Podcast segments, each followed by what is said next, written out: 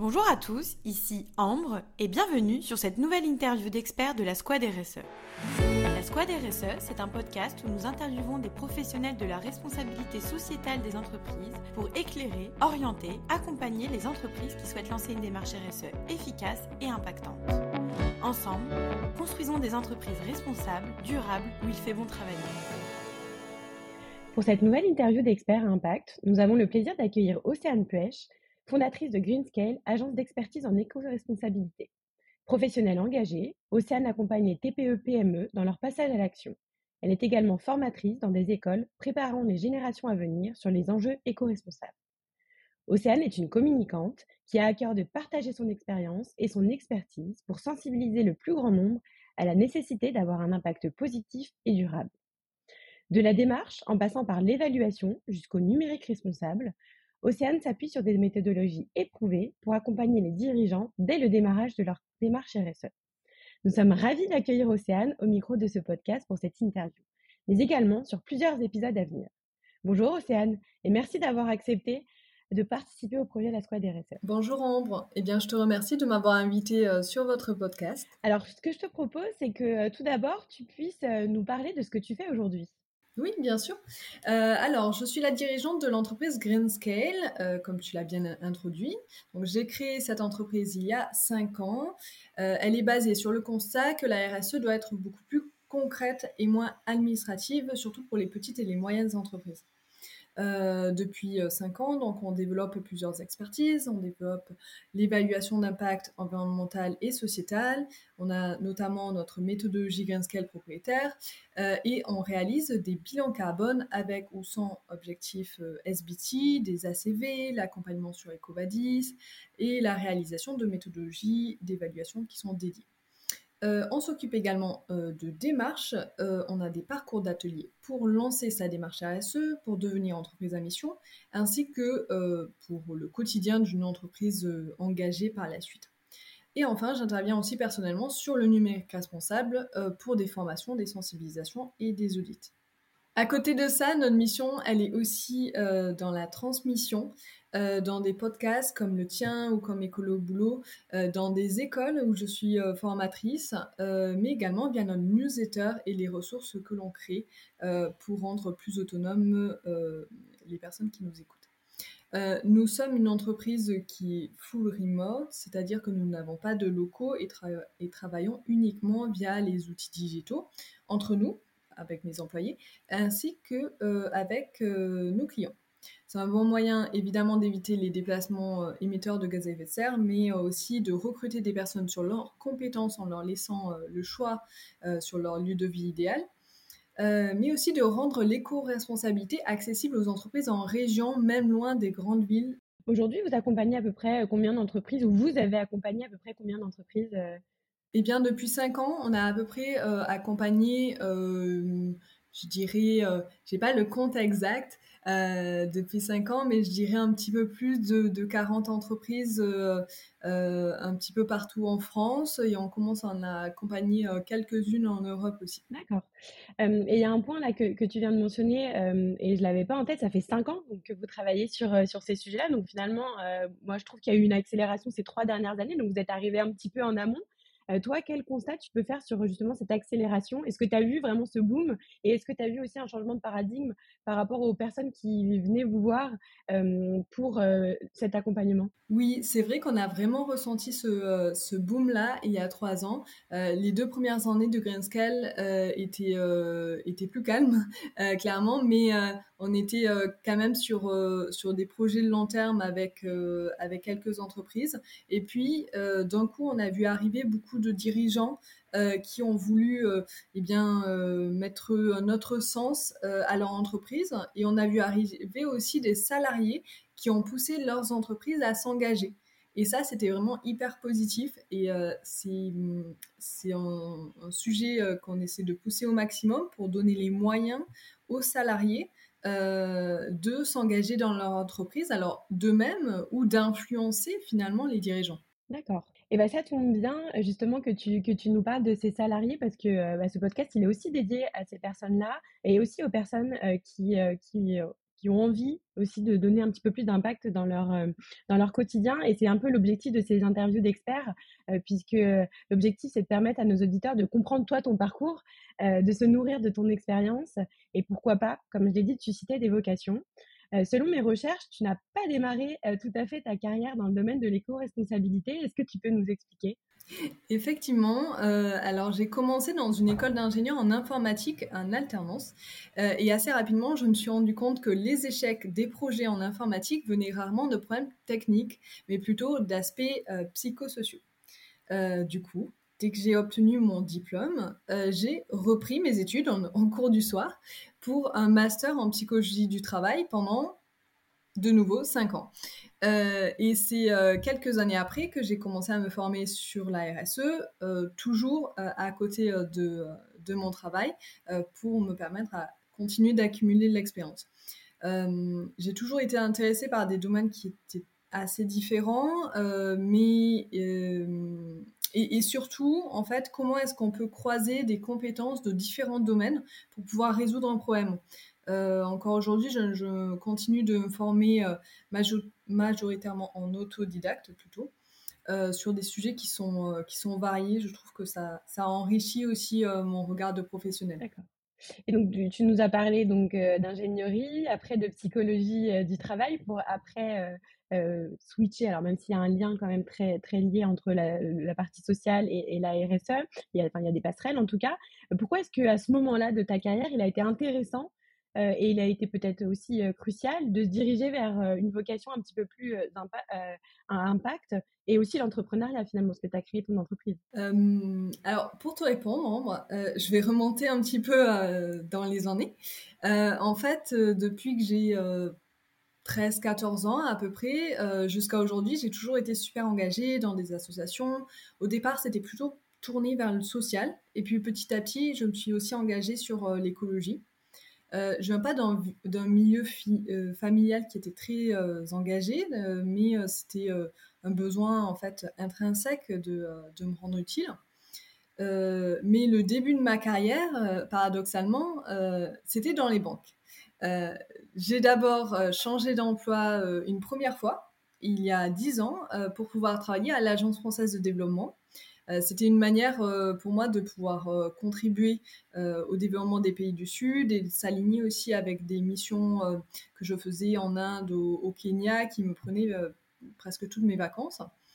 Et puis, après quatre ans d'investissement assez intense à l'AFD, j'ai fait un burn-out, comme comme c'est arrivé à beaucoup euh, de personnes. Euh, celui-ci, il a été euh, influencé par deux directeurs qui se sont un peu servis de moi comme d'une balle de ping-pong dans leur guerre interne. et celles et ceux qui ont vécu ce genre d'expérience attesteront qu'on en profite pour tout remettre en cause à ce moment-là. Voilà.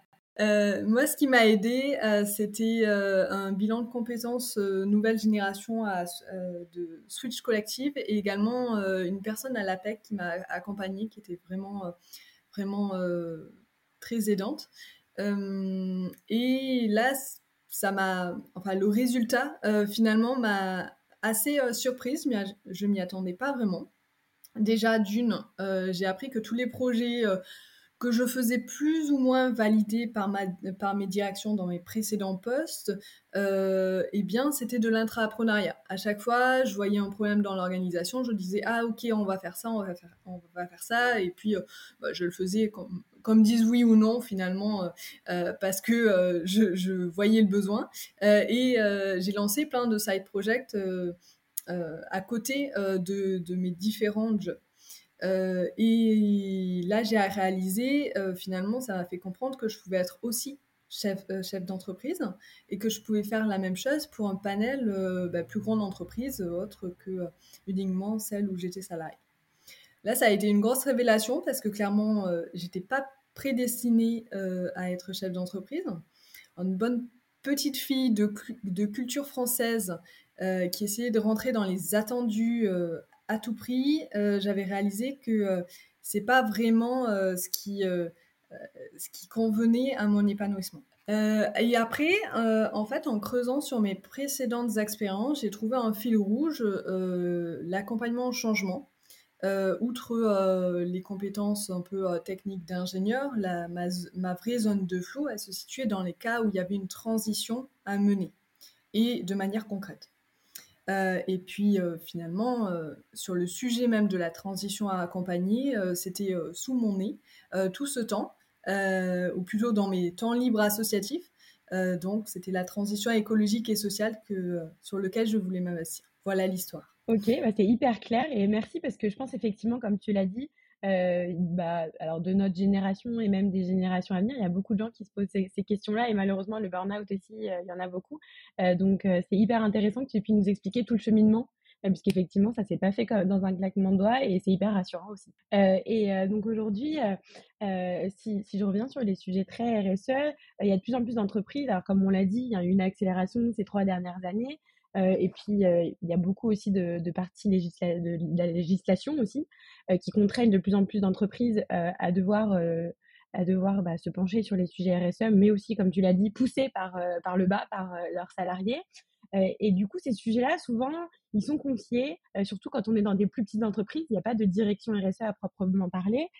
souvent, bah, aux fonctions marketing, communication, RH. si on est dans des entreprises qui, qui contrôlent la qualité, bah, euh, aux personnes qui gèrent la qualité. Euh, et finalement, c'est pas des gens qui ont un background RSE. Donc parfois, ils se trouvent un petit peu, euh, un petit peu perdus. et quels sont les conseils que toi, tu donnerais à un professionnel qui se retrouve bah, un peu du jour au lendemain peut-être avec ces sujets-là dans, leur scope Oui, c'est une situation qui arrive assez, assez fréquemment euh, qui est pas forcément facile. Euh, sa principale difficulté, c'est que, euh, bah, du coup, je vais m'adresser à, ces personnes-là.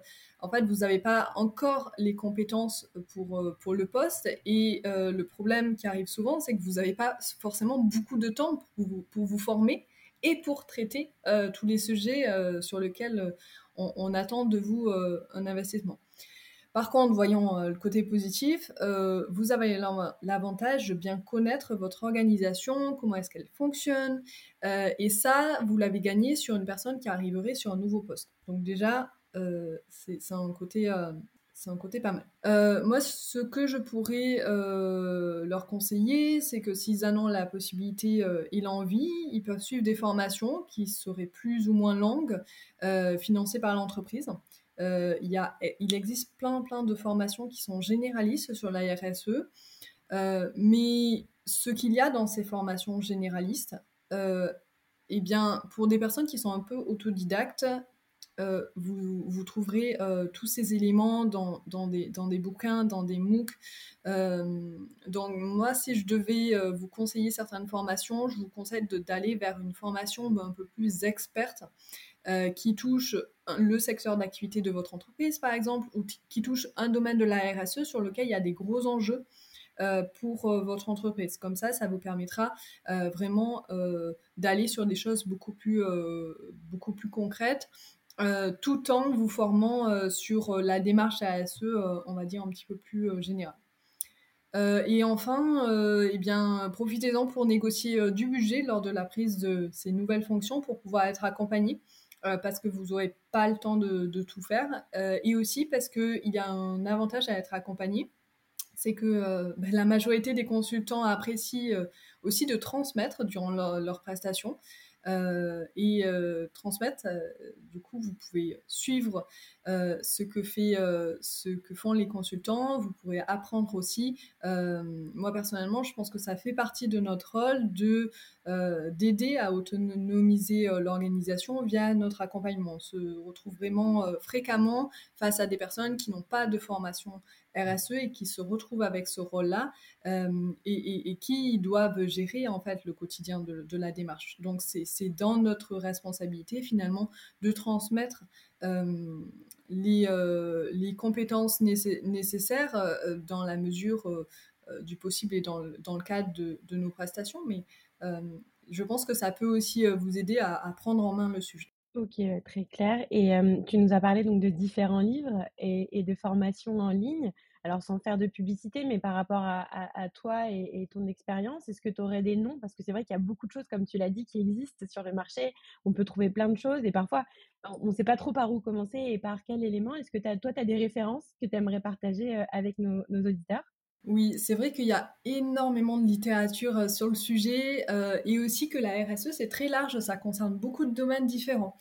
Euh, mais si jamais vous voulez avoir une sorte d'overview, une vue assez globale du sujet sans tomber sur un bouquin qui serait plus d'opinion, un peu plus littéraire, je vous conseillerais un ouvrage qui est assez pratico-pratique, qui s'appelle RSE et développement durable. ça a été publié par l'AFNOR. C'est dans la série 100 questions pour comprendre et agir. Et moi, ce que j'aime bien dans ce, dans ce livre, euh, il est sorti il n'y a pas très très longtemps en plus, donc euh, il est assez à jour sur la réglementation aussi.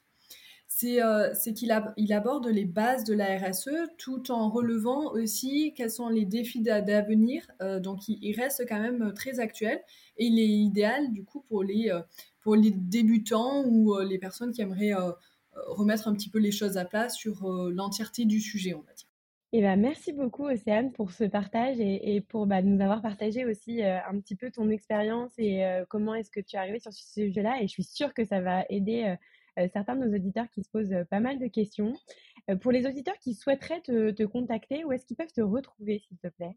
Eh bien, je serais ravie de répondre à, toutes leurs questions ou leurs messages sur mon profil LinkedIn directement. et si jamais vous avez besoin d'aller plus loin euh, sur la démarche, euh, vous pouvez retrouver sur euh, le, site internet greenscale.fr en fait un lien vers mon calendrier où vous pouvez prendre rendez-vous gratuitement. C'est une possibilité que on laisse ouverte à toutes et à tous parce que personnellement je crois que les relations de partenariat long terme sont, les plus importantes dans notre travail et, et pour ça bah, rien ne vaut un bon contact humain histoire de de commencer la discussion. Merci beaucoup, Océane. Nous espérons que cette interview d'expert vous a plu et que le parcours très engagé et réfléchi d'Océane saura vous inspirer. Si c'est le cas, n'hésitez pas à le partager, mais également à lui attribuer une note 5 étoiles sur votre plateforme d'écoute. Et pourquoi pas à commenter. Nous serions ravis de lire vos retours. Vous retrouverez Océane dans plusieurs épisodes des capsules du podcast La Squad RSE.